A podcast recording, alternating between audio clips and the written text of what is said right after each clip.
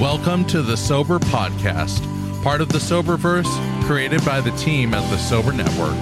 The Sober Network is engaged in revolutionizing the treatment industry by creating its own token economy. We offer fresh ideas to an industry that has relied on dated interventions.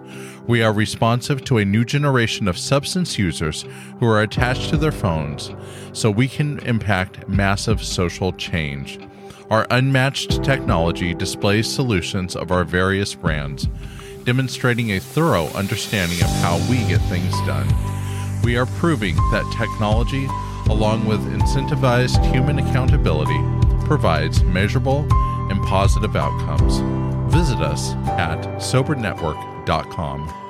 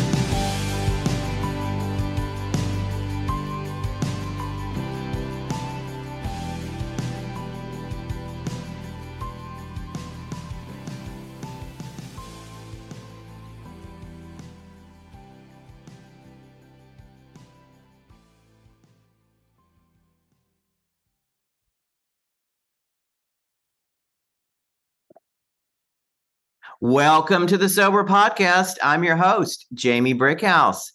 And today we have Evelyn Chesser as our sober celebrity guest today. She's a 29 year old mechanic from Woodstock, Virginia, here to discuss her own recovery from xylazine. And our topic today is how I survived xylazine. And if you don't know what xylazine is, stay tuned. Um, I did not know what it was um, uh, until uh, we invited Evelyn on to uh, to be our guest. And if you're not familiar with it, it's also known as Tranq, and it is killing many an active addiction. It's a central nervous system depressant that can cause drowsiness and amnesia and slow breathing, heart rate, and blood pressure to dangerously low levels. When mixed with opioids or other substances, xylazine increases the risk of life threatening overdose is commonly mm-hmm. heard of as being used as a cutting agent with fentanyl and is causing death and chaos to way too many. So, to all our listeners, we are disclosing a trigger warning before we touch on this sensitive topic. So, please tune out if you're sensitive to content focused on using and the detox process. Mm-hmm. So, thank you for joining us on Sober Podcast, Evelyn. It's great to have you on the show, and I'm glad you're yeah. willing to share your experience, strength, and hope yeah, absolutely. I'm honored. Thank you so much for having me. So, when did uh, xylazine first come into your life? Xylazine. So, I've struggled with heroin addiction for 12 years. And um, when about five, six years ago, I started going to Baltimore to get cheaper drugs. Mm-hmm. And um, when I did that, I had no idea the nightmare that I was in for. I didn't know anything about Tranq. I didn't even think that was a thing. I just thought that if I had traveled a little farther to go to the city, then I was just going to get the same heroin for a cheaper price.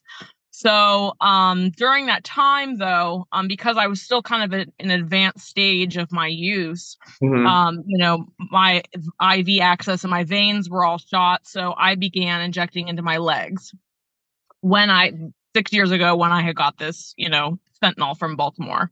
Uh-huh. And immediately, right away, um, I started noticing that my skin would turn purple and then would gradually turn black, and then it would get severely infected.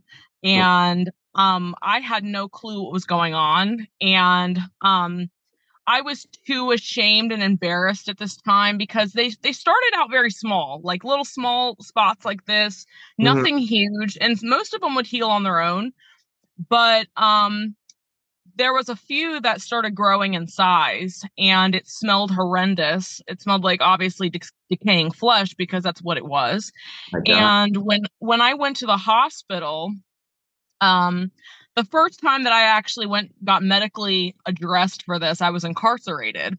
And mm-hmm. at the time, I had like a palm sized area that was on my hip bone that was completely rotten. My hip bone was hanging out.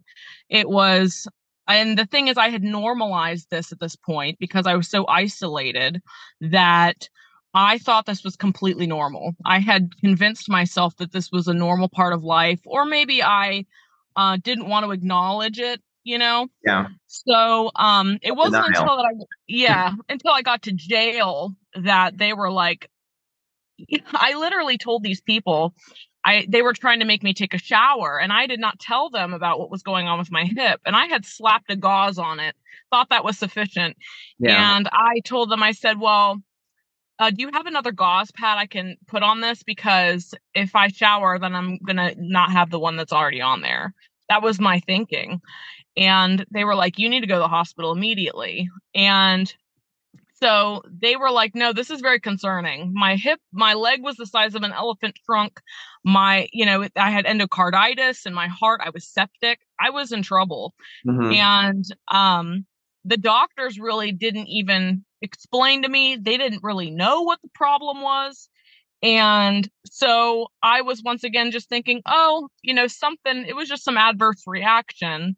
But then I kind of spiraled into compulsively injecting into my scar tissue. Once they would remove it, uh-huh. I would I would inject around the scar tissue and further the damage. And this progressed to where from my knee down to my ankle on both sides, my calf is nothing but scar tissue.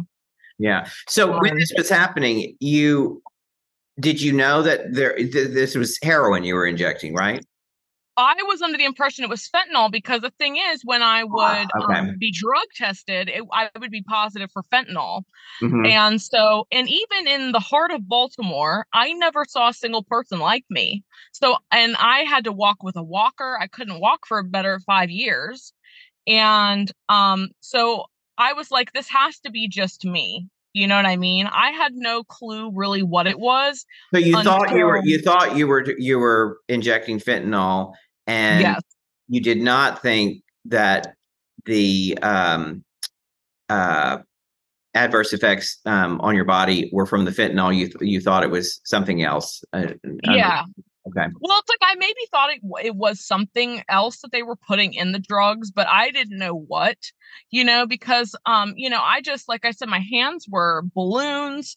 Mm. Um, mm. I just had all these horrible lesions all over my body. I smelled all the time, and it was because of that shame that eh, I found myself like diving further down. Like I couldn't I could not stop myself. And it got to the point where my incarcerations were maximizing.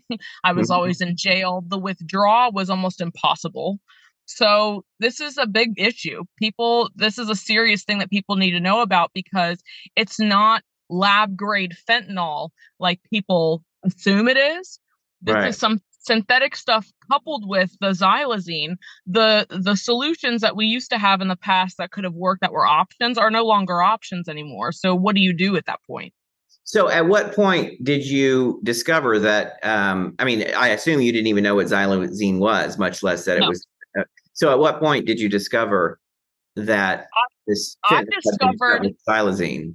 I discovered that it was xylazine like la- uh, late last year. And the thing is, I happened to watch a news article about um, the heroin or fentanyl epidemic up in the tranq de- epidemic up in Philadelphia. Mm-hmm. And they were showing people who had these wounds on their legs. And I was like, oh my gosh, that was me. And that's when they had mentioned that this was xylazine. And I was like, this makes total sense because I could not for the life of me during this whole entire time figure out why all the options that I had in the past that worked did not work. And I was utterly stuck. I had no idea. So it makes sense. Mm-hmm, mm-hmm. And um, the uh, uh, uh you said the, uh, the the street name for xylazine is tranq, as in as in short for yeah tranquilizer, correct? Correct. And that's because of the effects of right. of xylazine. Um, right. And compared to other substances you've experienced, how was of course, you didn't really know that it was xylazine, but how how did it how did the the effects of the drug in terms of the high um, affect you? Yeah, so there there were some very different effects from like normal heroin or other opiates um, that I did notice right away. Um, I got severe memory loss. Um, I would literally just forget parts of my day. Um, I had serious brain fog. I could not focus. I couldn't recall things or details or memories or anything. Um, it also, I noticed that you were even if you were to get tranq dope and for a moment you might have felt like the withdrawal subside if you had did some but shortly after that you would be ragingly sick again and so it was like you almost required way more than like a normal you know heroin dose just to maintain um and just obviously the the the but the main part was the withdrawal part of it. So I do think I do believe that there was synthetic fentanyl in there, but I don't think that it's as much as how much the tranq they put in it. Mm-hmm. And do do people um, seek out xylazine, um, you know, for on their own, or is it more that the uh, that drugs are being cut with xylazine? and people I guarantee you, yeah, I guarantee you that 90% of the people that are uh, buying the stuff on the street have no clue what xylazine even is. This is something that's just now getting talked about, mm-hmm. and uh, most people don't even believe when they say, "Oh, this is this is new on the scene." It's not, but just nobody knew what it was, and nobody could figure out why their skin was falling off.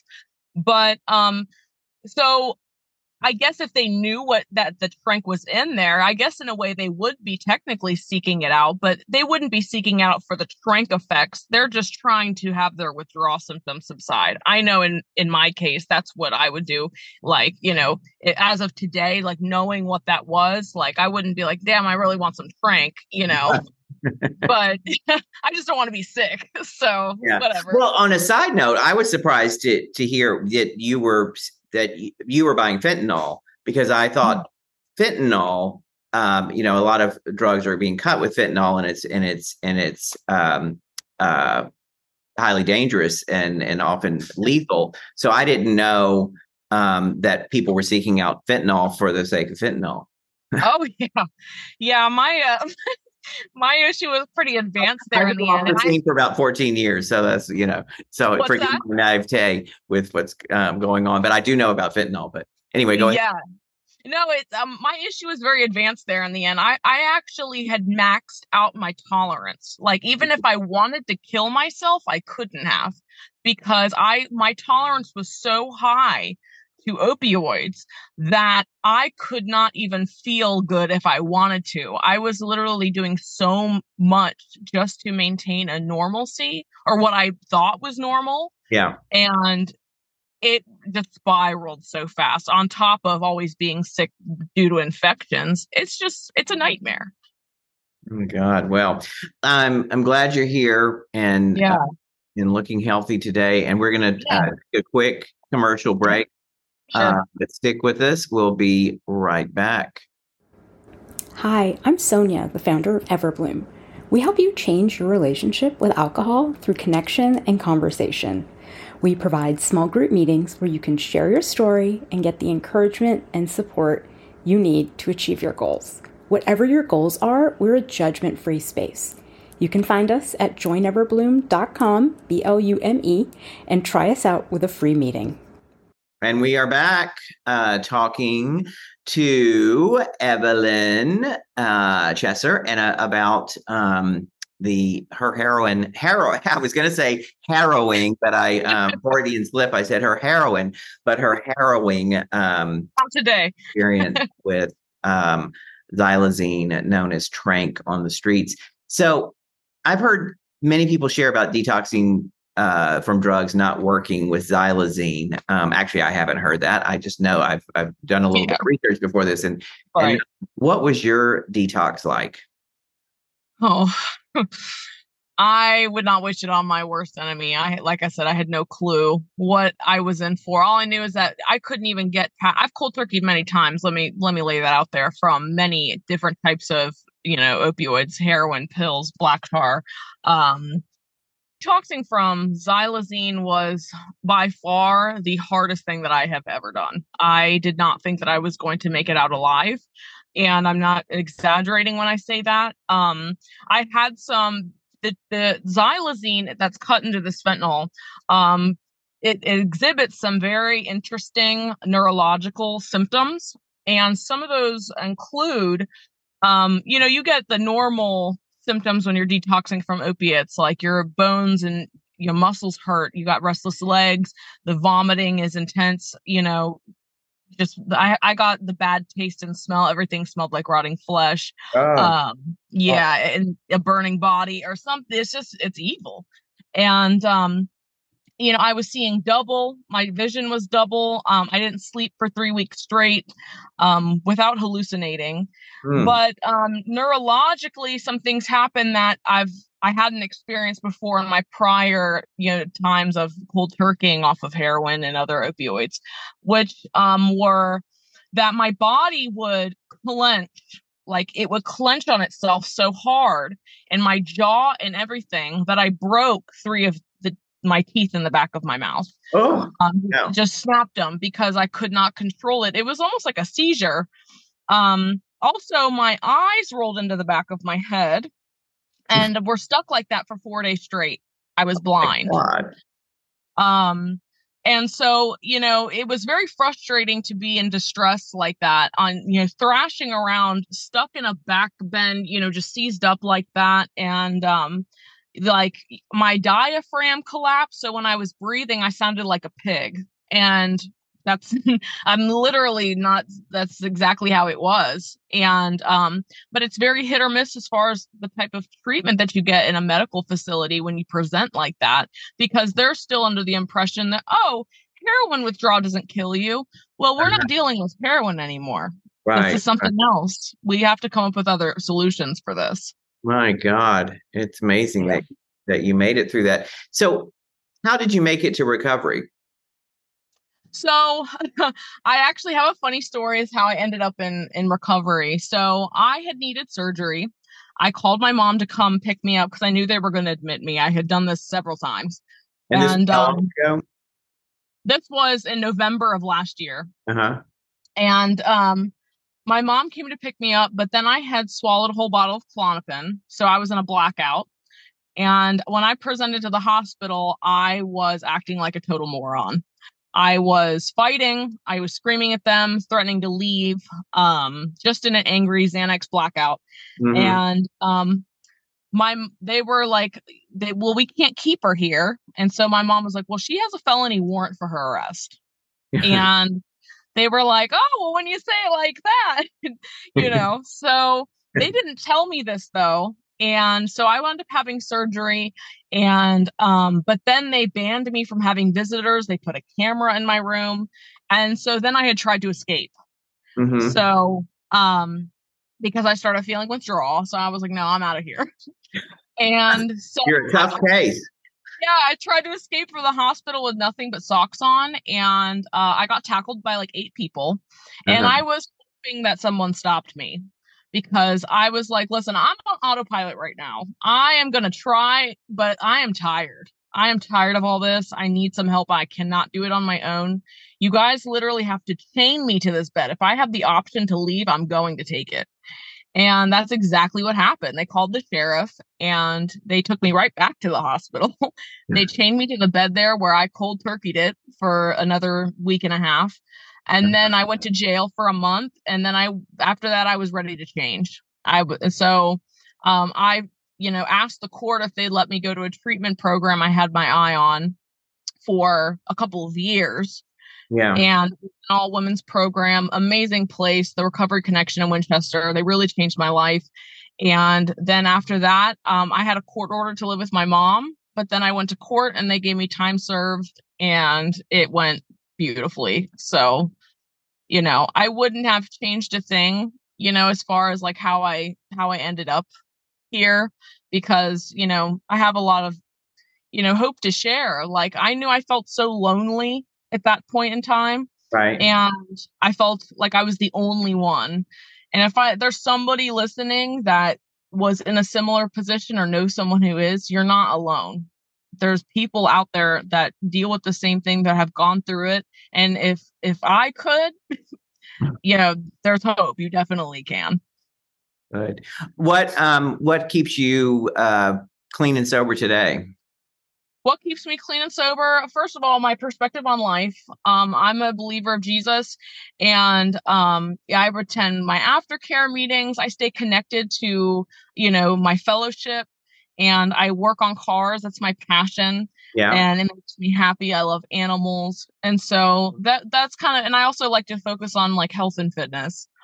And you know it's not it doesn't have to be overcomplicated. That's just and i stay grateful really gratitude is is the best.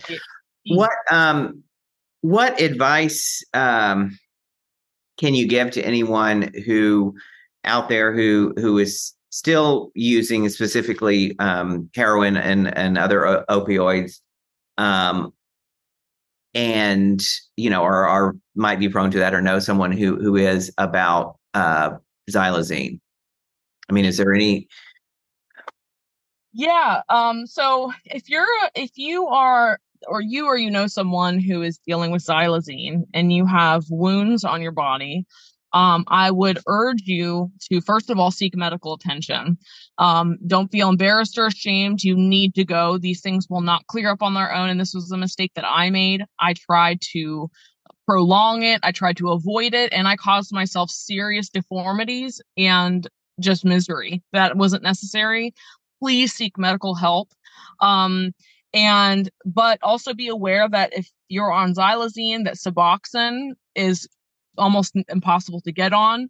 But mm-hmm. if you if you go to a methadone clinic, it is possible. It was successful for me in the past, but it involves like a you know an aggressive tapering schedule, and while going up on methadone, you have to get it right the first time but um and also you know kratom too kind of helps with the withdrawal but it's once you're on xylazine your tolerance is so high that it's it's very minimal. But and also tell on yourself and tell someone don't live in secret.